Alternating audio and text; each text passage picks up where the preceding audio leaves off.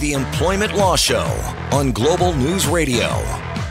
That is 100% correct. Employment Law Show, John Scholes here, along with uh, partner Stan Fainzilberg, Samfiru Tumarkin LLP, the most positively reviewed employment law firm in this country. You can check it out and, uh, you know, get back to me if that's not true, but it is true. We already checked it out, so that'll save you some time. Uh, phone lines already open. As you know, this is a live show on a uh, Monday evening, your employment law questions, be it severance, are you a contractor? Have you been laid off? Have you got enough severance? Have you been told to resign? Anything under that. And of course, vaccine employment questions. Do you got to get the vaccine? Has it been mandated? Those are murky waters and always questions about that. Stan is here to answer them and clear it up for you. Again, 416-870-6400 locally to call in after the show anytime. Want to reach Stan and his team? They are available. 1-855-821-5900. Help at employmentlawyer.ca few other things I want to uh, send your way as well as far as, as far as websites are concerned, but we will get to those in due time. But we always start off with the week that was, my brother. How are you at the beginning of the week? I'm doing great, John. How are you doing? Excellent. Can't wait to uh, to dig in, man. What do you got for week yeah. that was? Well, I mean, it's the same, you know, as I did a couple of weeks ago, so I apologize for that. But there's really kind of only one topic going on mm-hmm. around uh, in employment law, and that's you know these vaccination policies that basically every employer seems to be introducing. And so I, I wanted to talk a little bit today, John, because I know we're often on this show speaking about things from the employee's perspective. Obviously, we're taking in callers, and most of those people are just employees by nature. Uh, but but too often we're not talking about the employer's perspective. And I think that this is a really important important issue to talk mm-hmm. about specifically from the employer's perspective, because there's no doubt that you know from the, the conversations I've had that there is a ton of confusion just about you know genuine confusion about what to do here. The government is changing their perspective, their advice, you know, monthly if not weekly, and employers really just don't know what, what to do, and, and all really are just trying to protect themselves and trying to protect employees in the workplace. So what a lot of them have simply fallen back on, thinking that it's the safest route to go, is to just institute a straight, very black and white mandatory vaccination policy. And giving employees the option of either having proof of vaccination by a certain date or effectively being terminated for cause or you know as a certain workaround that they seem to perceive putting people on a leave of absence and just to be clear, John, putting someone on the leave of absence here is very likely going to be a constructive dismissal if these policies are invalidated. Uh, and so it doesn't necessarily protect employers the way that I think employers think it will. Mm-hmm. So, you know, I've talked to a, a, number of people who have just given me, you know, stories that I think would really exemplify why this one size fits all policy that a lot of employers are really putting in place is just not the way to go from my perspective. You know, I've talked to I've talked to people who I, I believe have real religious exemptions, and I know that we've heard a lot of people say that, and, mm-hmm. and there is you know a lot of people that are trying to use this. There, there's a lot of websites I've seen that have been set up for this purpose to guide people to, as to what to say to get an exemption. But there are out there in the noise people with real religious exemptions. I spoke to an individual who had children that were sent to a, uh, a religious school specifically because he objected to them getting a vaccine, and he very likely likely has a strong case for a religious exemption. Yeah. You know, I've also spoken to uh, I spoke to a person very recently in the healthcare industry who had had COVID and was currently part of a study tracking antibodies to see the effects of anti of having COVID and immunity. And she can show with 100% certainty that she had 13 times the antibodies of someone who was double vaccinated at the six month mark. And yet, this healthcare individual who works in healthcare, who works for a hospital, was denied an exemption from the vaccine, ironically enough, because she was told that there was simply not enough data to prove that having COVID creates immunity of any kind. Wow and and on top I mean, and beyond that, I mean, there are many people who have exclusively worked from home during COVID, and these people are also being asked and subject to these policies of getting a vaccine or being losing their job. And I think the obvious question any employer has to ask themselves when sort in this particular scenario is, what harm are they trying to avoid? What what is it that is mandating you to go and ensure this person who works exclusively from home doesn't see any other employees has to go out and get the vaccine? So I just want to, to kind of end off with a couple of tips that you know I, I wanted to leave employers with because I, I really believe that these mandatory vaccination policies are going to get a lot of employers in their end up in lawsuits. I mean, that's reality. I've spoken to a number of people, and I can already say that is the direction that many people are choosing to go. They, rightly or wrongly, they are choosing to forego the vaccine in lieu in lieu of you know essentially keeping their jobs and willing to walk away from that to to essentially sue their employer based on whatever you know belief system that they hold. So, in terms of employers, again, I really should want to tell them to not just have a black and white mandatory vaccination policy. Mm-hmm. You know, there there are alternatives that you can offer.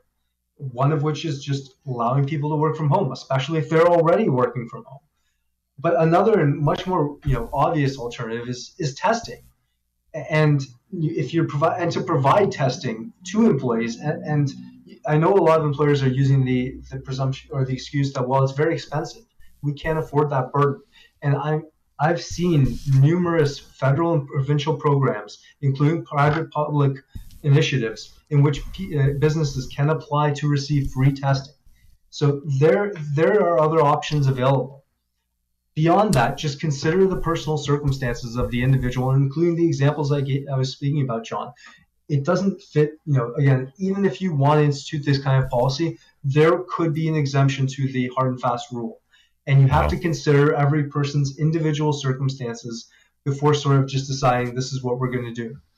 And then, and just lastly, you know, I really don't get the sense that a lot of employers are considering the the impact of these policies because I'm not sure that they really think that a lot of people are going to walk away from their jobs over this. And I I can assure employers out there that there are in I'm I think something like five percent of the workforce that is going to leave their their job over this policy and take legal action against you. So, and especially at a time when many sectors are experiencing labor shortages, you know, if you're one of those sectors, you really need to consider the impact of these policies. You know, it's it's interesting too that uh, of late, I know we get a lot of phone calls uh, during this show, the Wednesday show, and the weekend show as well. People calling in. I mean, they're still asking, you know, about the uh, you know the vaccine. Do I have to take it if it's mandated by my workplace? But now it, it's blossomed into, do I have to take the test? I don't want to take the test because I'm not a, you know, I'm I, I don't want to take the vaccine, but I also don't want to take the test. Is there any wiggle room as far as that's concerned with either the employee or the employer? The testing, not so much the vaccine you know, I'll, outside of a caveat, you know, that there pers- there are personal circumstances I can't necessarily predict, mm-hmm. but sure. generally speaking, uh, I think that if an employer is offering you the option of either having the vaccine and proof of vaccination, or offering you a regime of testing, then you're going to have to subject yourself to one of those two. And it may, again, there may be exceptions, but certain level of restriction is going to be allowed. I mean, the Ontario Human Rights Commission recently came out and basically said that this type of testing and request, even to know your vaccination status, is not in and of itself a human rights violation. And, and so that array should tell people which way the winds are kind of blowing here, because right. a lot of this is going to be based on, you know, rightly or wrongly, public opinion. And public opinion is very much in favor of these vaccinations and, and vaccination policies. Whether they're in favor of mandatory vaccination policies, I'm not sure if that's really what a majority of, uh, of Ontarians believe. But nevertheless, they're going to expect some sort of restrictions on personal liberties and freedoms here for the greater good. At least a majority of people do. And this to me is a sensible alternative that allows you to keep your job and not necessarily have to subject yourself to the vaccine. 416 870 6400. You have questions about uh, vaccine at work. Yeah, that's a number you want to call right now and uh, talk to Stan. He's got the answers for you. You can email as well, help at employmentlawyer.ca, which is where we're going to concentrate much of the show on. We've got to get to some of our inboxes. They keep coming in, coming in, and and coming in. So we'll get to uh, get to Tony right now. Right, since says, "Hey Stan, um, having had received a recent severance, would I be able to apply for EI without any penalties or clawbacks?" Think we've had that question before. What do you think? Well, I, and I mean, there has been a lot of confusion around this recently as well, John, because the rules around EI have again changed. You know, right. in the in the normal course, they were there was always the rule you could not collect severance and EI at the same time. What would happen is if you got a severance, EI your uh, your employer yourself would have to let EI know, and they would calculate uh, how much you know how many weeks that severance represents, and then tell you when you become eligible for EI. Uh, then you know last September the government actually suspended that obligation and basically said no you can collect both. As of September 25th, that is no longer the case again. So we're back to the default rule of you cannot have severance and EI at the same time. Uh, if you do get severance, you will have to let EI know, your employer will, and then your eligibility will be essentially delayed. That doesn't mean you lose it. Keep in mind, right. you know, once your severance runs out, that's when you can start collecting and you still have the same amount of eligibility, whether that's 40 weeks, 45 weeks, 52 weeks, uh, as you would in any other case. It's just it's going to be delayed. And with that, we will get to uh, a short break and get right back into it. Give you time to grab a phone here. It's uh, 718, so still lots of time to go in the Monday night edition of the Employment Law Show. Want to reach out to Stan? You can do so. Ask your questions now, 416-870-6400. We'll go to uh, help at employmentlawyer.ca in just a bit as well. They've helped thousands of Canadians across this country get the compensation they deserve. Reach out to Stan Samfiru Tumarkin LLP is the firm and employmentlawyer.ca is the website as well. We'll continue Employment Law Show Monday night edition right here, Global News Radio.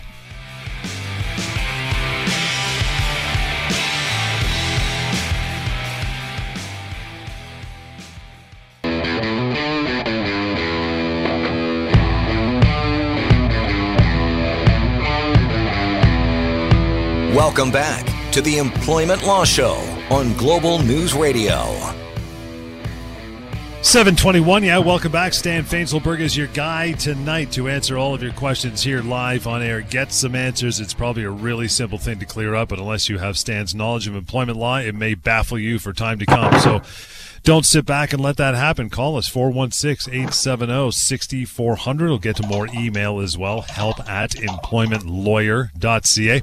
And when the show's not on air any other time, reaching out to Stan and his uh, very capable team, 1-855-821 5900 Stan, let's move on to uh, to Rebecca's email. It says, guys, my employer is forcing us to either get vaccinated or do testing twice a week, or we will be terminated. I do not want to do either, as I feel this is a breach of my privacy. Is this legal? There you go. Yeah, as I was saying earlier, Rebecca, I mean, I, I think there has to be some compromise here. And I think that the, the reasonable compromise on both sides is to offer the option of either vaccination or testing. So, you know, you're going to have to choose one from my perspective. I'm not saying, I mean, ultimately you can choose neither, and I think you would be in a situation where they, the company would very likely have cause to let you go. Uh, but if you want to keep your job, you're likely going to have to choose one of those two options. And that's just about as simple as it is. So you want to uh, reach out afterwards, you can. Uh, by the way, Rebecca, going to move down to Trina. Thank you, Trina, so much for writing in. Says I'm a Jehovah's Witness, and employer won't recognize my religious exemption to taking the vaccine. Is there anything I can do? Well, that you know, again, if this is a, one of those situations where you do have a real and substantive, sincerely held belief, um, you can there's absolutely something you can do. I mean, you can apply to the Human Rights Tribunal, because that's likely going to be a human rights violation. You know, again, this is all novel, and we're not entirely certain how the tribunal is going to deal with these particular issues as they, you know, they've already come out and said, as I said earlier, that generally speaking, they're not uh, in requiring someone to take a test is not a human rights violation. Right. But of course, all of these matters are based on the actual facts of your situation. And with an individual, especially like an individual who happens to be a Jehovah's Witness like Trina, they're likely going to have a very strong case for a religious exemption. Would it help her or anybody else uh, under the same situation to get a letter from their uh, priest, rabbi, minister, imam, whoever it is? Would that help as well? Well, I mean, I think at the end of the day, I mean, it certainly could help.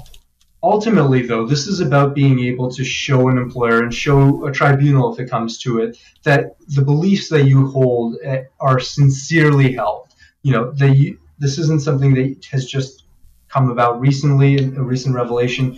That that you can prove that you've you, you sincerely have an objection based on whatever religious beliefs you're you're asserting.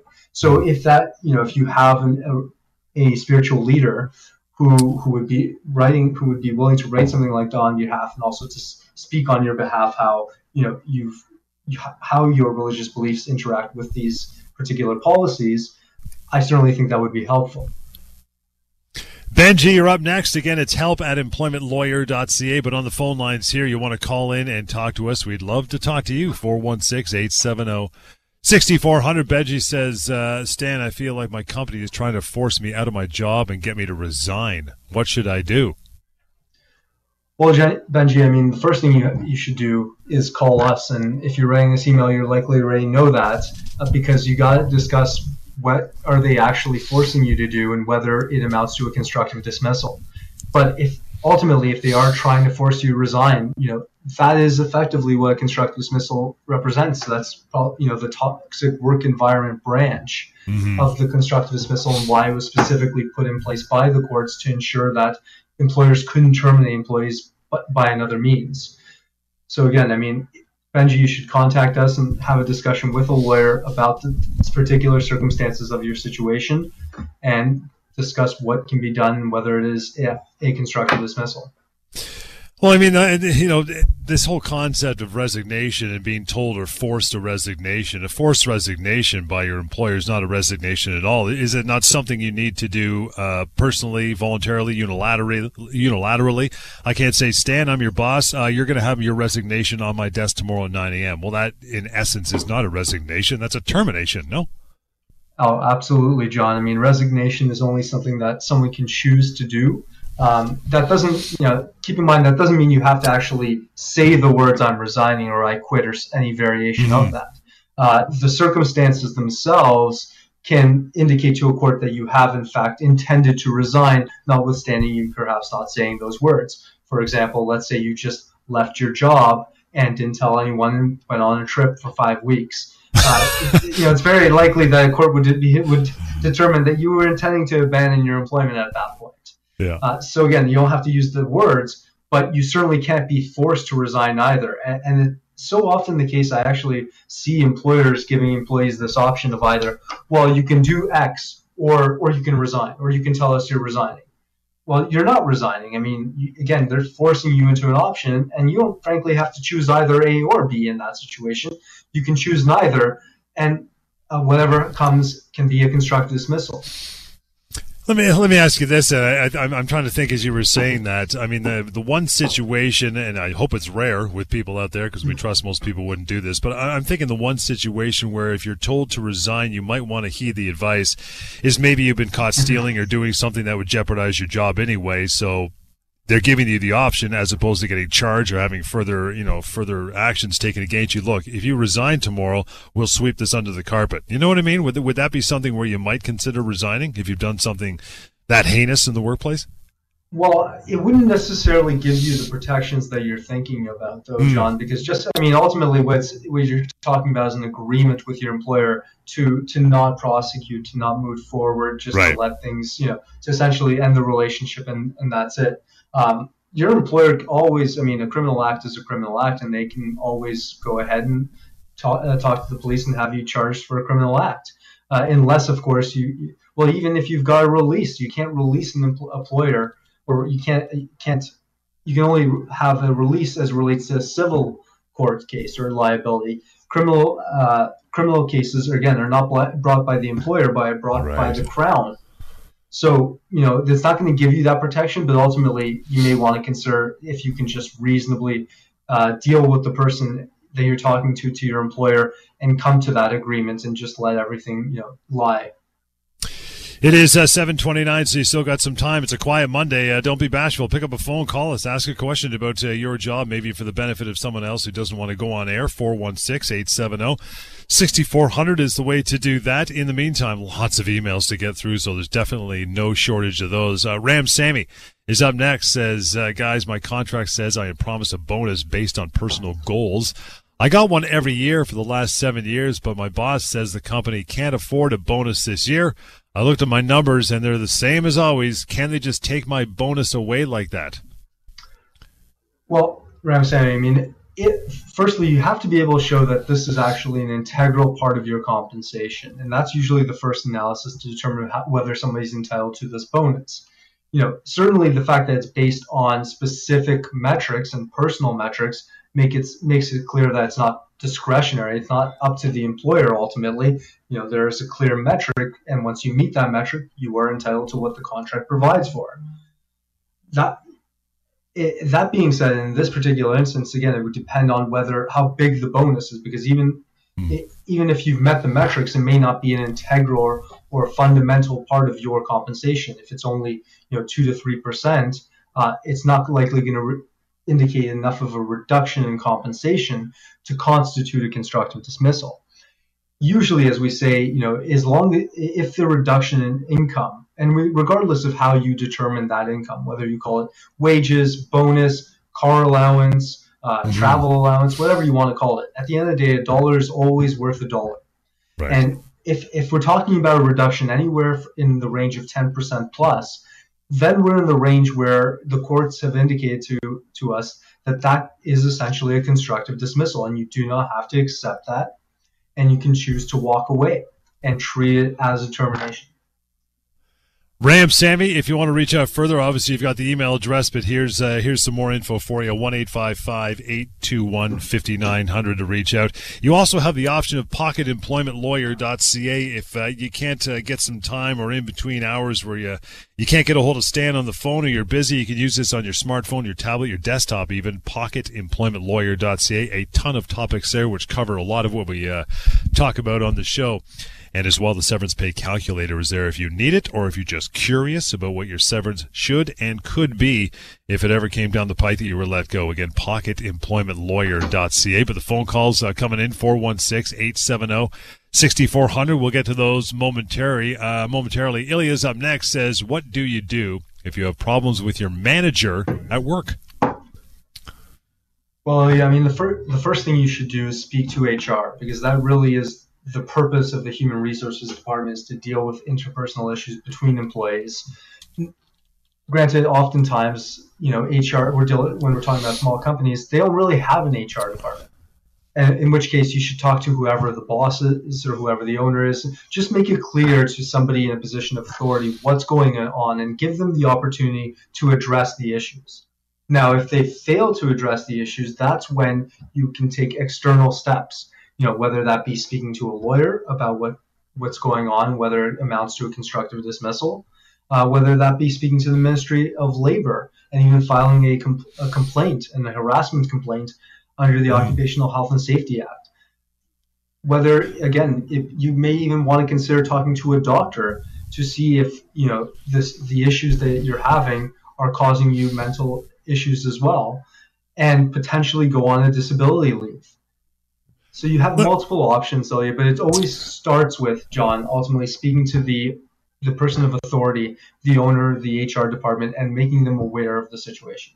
Okay, let me let me pick it out there. Then, what if the person mm-hmm. say for you know for uh, for for lack of another term, your boss, your, your, your direct manager, the one you report to or should be reporting to about these hassles. What if they're the person doing it and there's nobody above them? you know, the top dog is the one yeah. who's draying on you. What do you do then? Contact Stan? I guess so, right? Well, I mean, then you can just skip kind of step one and move right to the external sources because obviously yeah. step one is not going to go anywhere. And, and more the, even more uh, kind of another scenario that I often encounter, John, is that you know when dealing with people who are family where the it's not the owner but right. the owner's brother the owner and, and, you know a lot of people are very hesitant to go to the owner when they know that it's you're complaining about their family yeah. because oftentimes incorrectly that they're worried about well you know they're just going to make it more difficult for me because they're not going to choose me over their family at the end of the day and, and, I and I understand that situation. I mean, again, there you may still want to go that route just to show that you have to paper it over even if you're even if you want to go the legal route you still yeah. want to show that you've made that attempt because at the end of the day the corporation is different than you know john smith and you have to treat them differently to some extent mm-hmm. as well yeah, good old fashioned workplace nepotism can be a lot of a lot of yeah. fun. Hey, hey, Glenn, how are you? Thanks for standing by. Good evening. Hi, how are you? Good, sir. Okay, What's so, up? I'm just going to go on. Um, been with the company 49 years, large retail Wow. uh, company. Uh, and I've had anxiety disorder for all my life. Had heart heart bypass 17 years ago. Uh, anxiety increased after that bypass. Uh, went, uh, after that, and then I went on long went to um, work accommodations, 40 hours a week afternoons. Uh, five years the company uh, uh, that, that lasted for five years. Then the company did not like this kind of setup and came to me and said, uh, uh, "We need you to start working days." And I said, "No, I can't do that." And with my doctor's support, they said, "No, he has to stay in the same accommodations." So what happened was um, uh, they sent me to the company doctor, and the company doctor even supported me staying on the afternoons 40 hours a week. So when the management realized that they weren't going to get what they wanted, they started increasing my work shifts, like uh, duties of work, and um, uh, basically started to a point of discipline. So uh, uh, what do you call them? Uh, the performance reviews, performance Yeah. uh, and performance improvement. So they kept they, they, did that, yeah. they did that a couple of times, Mhm. and my stress level was just getting up so high. With my doctors, I just went off sick, and then I went on long term dis- I went on disability, then went on long term disability, uh, Mhm. with them fighting it all the way, um, and I stayed on on that until I was 65.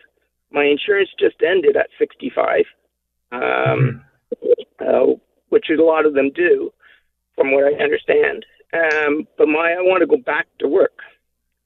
Um, and my doctors will support that, but obviously I'm not going to have the same job as I had before. Um, and um, I just know So there's any re- Go ahead. So you're saying you do you wanted to get back to, to work, and your doctors are supporting your return to work. Yeah. They will So- support my return to work. Well, ultimately, I mean, the fir- first step there in terms of returning to work is just getting the restrictions and limitations as to what accommodation you need uh, from your doctor. So it'd be the same accommodations, afternoons, 40 hours a week. Nothing has ever Then- changed in that. Well, ultimately, so just tell them that. Start by telling your employer that. You know, again, they have to, especially if you're talking about a large retailer. You know, it's certainly they, very likely they could, and Yeah. they will legally have to accommodate you to the point of undue hardship.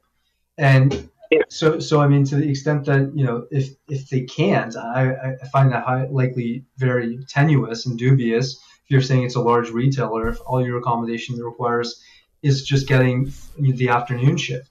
Now, if they continue to harass you and to try to make your life difficult to keep, you know, essentially keep forcing you into disability leaves and time off work, well, that's exactly what John and I were just talking about a minute ago, Yeah.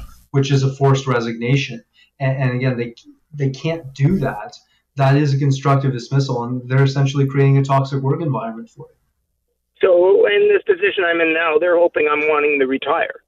But I'm saying, Yeah. no, I don't want to retire. I want to come back to work. Of course, into the, the laws, because I've gone past the two year um doing your own occupation portion of it, and I've been Yes. off disability for four or five years.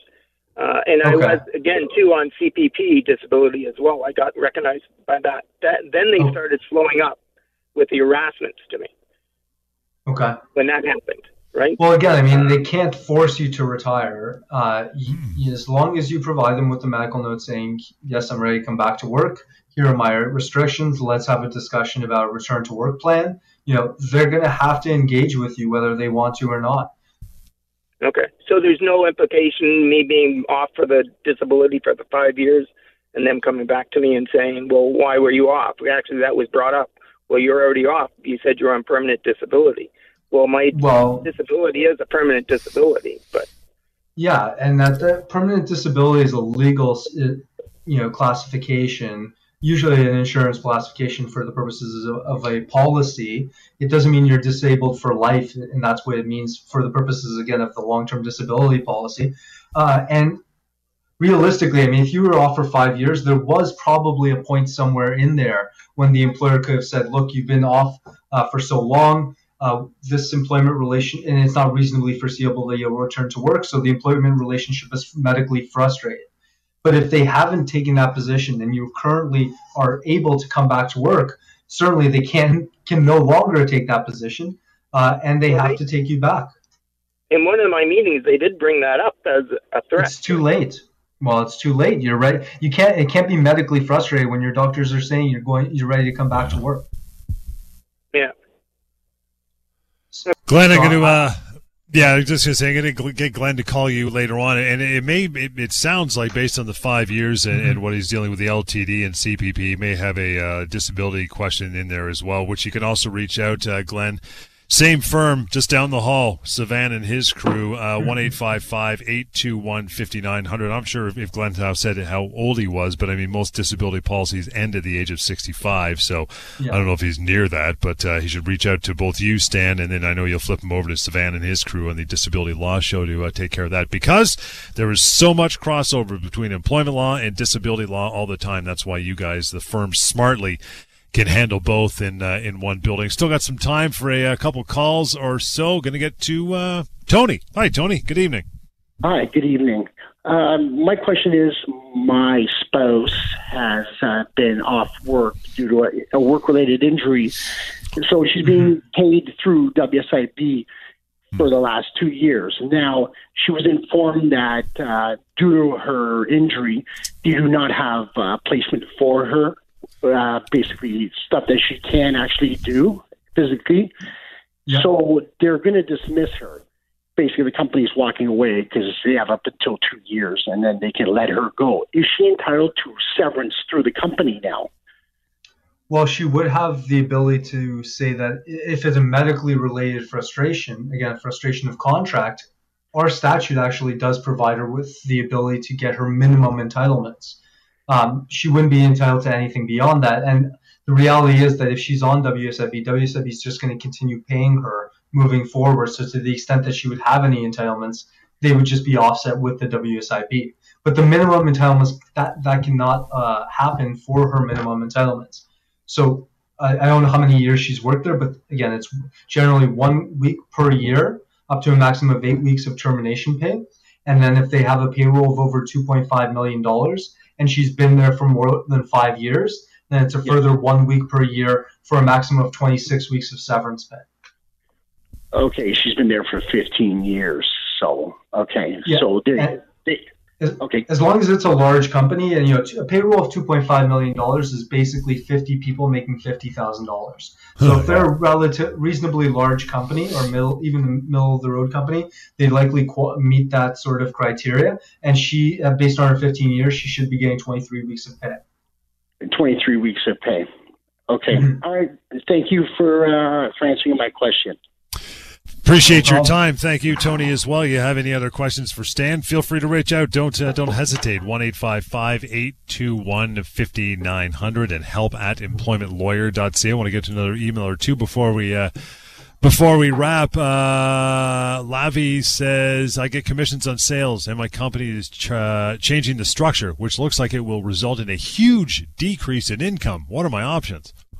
Wow. You know, going back to what I, uh, I had said to Ram Sammy earlier, which is ultimately it's not about what you classify the money as. A dollar is always worth a dollar, mm-hmm. and if they're you know changing the structure to effectively de- depress your income, you know, which we essentially means increase their profits. Yes, that's a constructive dismissal as long as it meets that general 10% threshold and you, you do not have to accept that levy. You can absolutely move forward and call us, and we can and proceed on the basis that that is a constructive dismissal, and you are entitled to your severance. Fang writes in with a kind of a basic one, which is nice. It's good to cover these once in a while. Says uh, Fang says I've been terminated, and the company is offering me one week for each year I was there. Is that fair? With you know very few exceptions, I would say that's likely you know very low. Uh, yeah one week per year is somebody's minimum entitlements in most cases. Uh, the general rule of thumb is about a month per year as a, as a measuring stick. And from there, can increase substantially, can potentially decrease depending on the years, the position, the age, etc. But no, Fang, definitely one week per year would be on the much lower end of what you can hope to achieve, and you should definitely give us a call uh, and and discuss what it is you're being offered. Let's uh, wrap it up with Taylor's email again. Help at employmentlawyer.ca anytime, not just during uh, during the hour of the show. Of course, Taylor says if I am in a mutually consensual relationship with my colleague at work, can I be terminated for cause by the company? Well, firstly, I would say it depends on what the dynamic of this particular relationship is. You know, for example, if we're talking about two people who are working, you know, in a giant company that are miles apart, different department, no dotted line connections between them, no reporting uh, connections, it's very likely fine to have that relationship, and it's not in any way going to impact your work, and certainly can't amount to cause.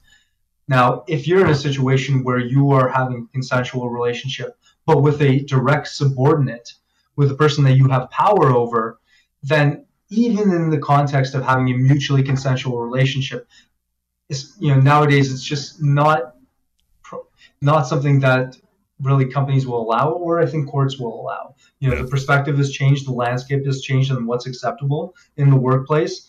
That is seemingly no longer acceptable. And for, for obvious reasons that it's been abused and the people in power have abused that position.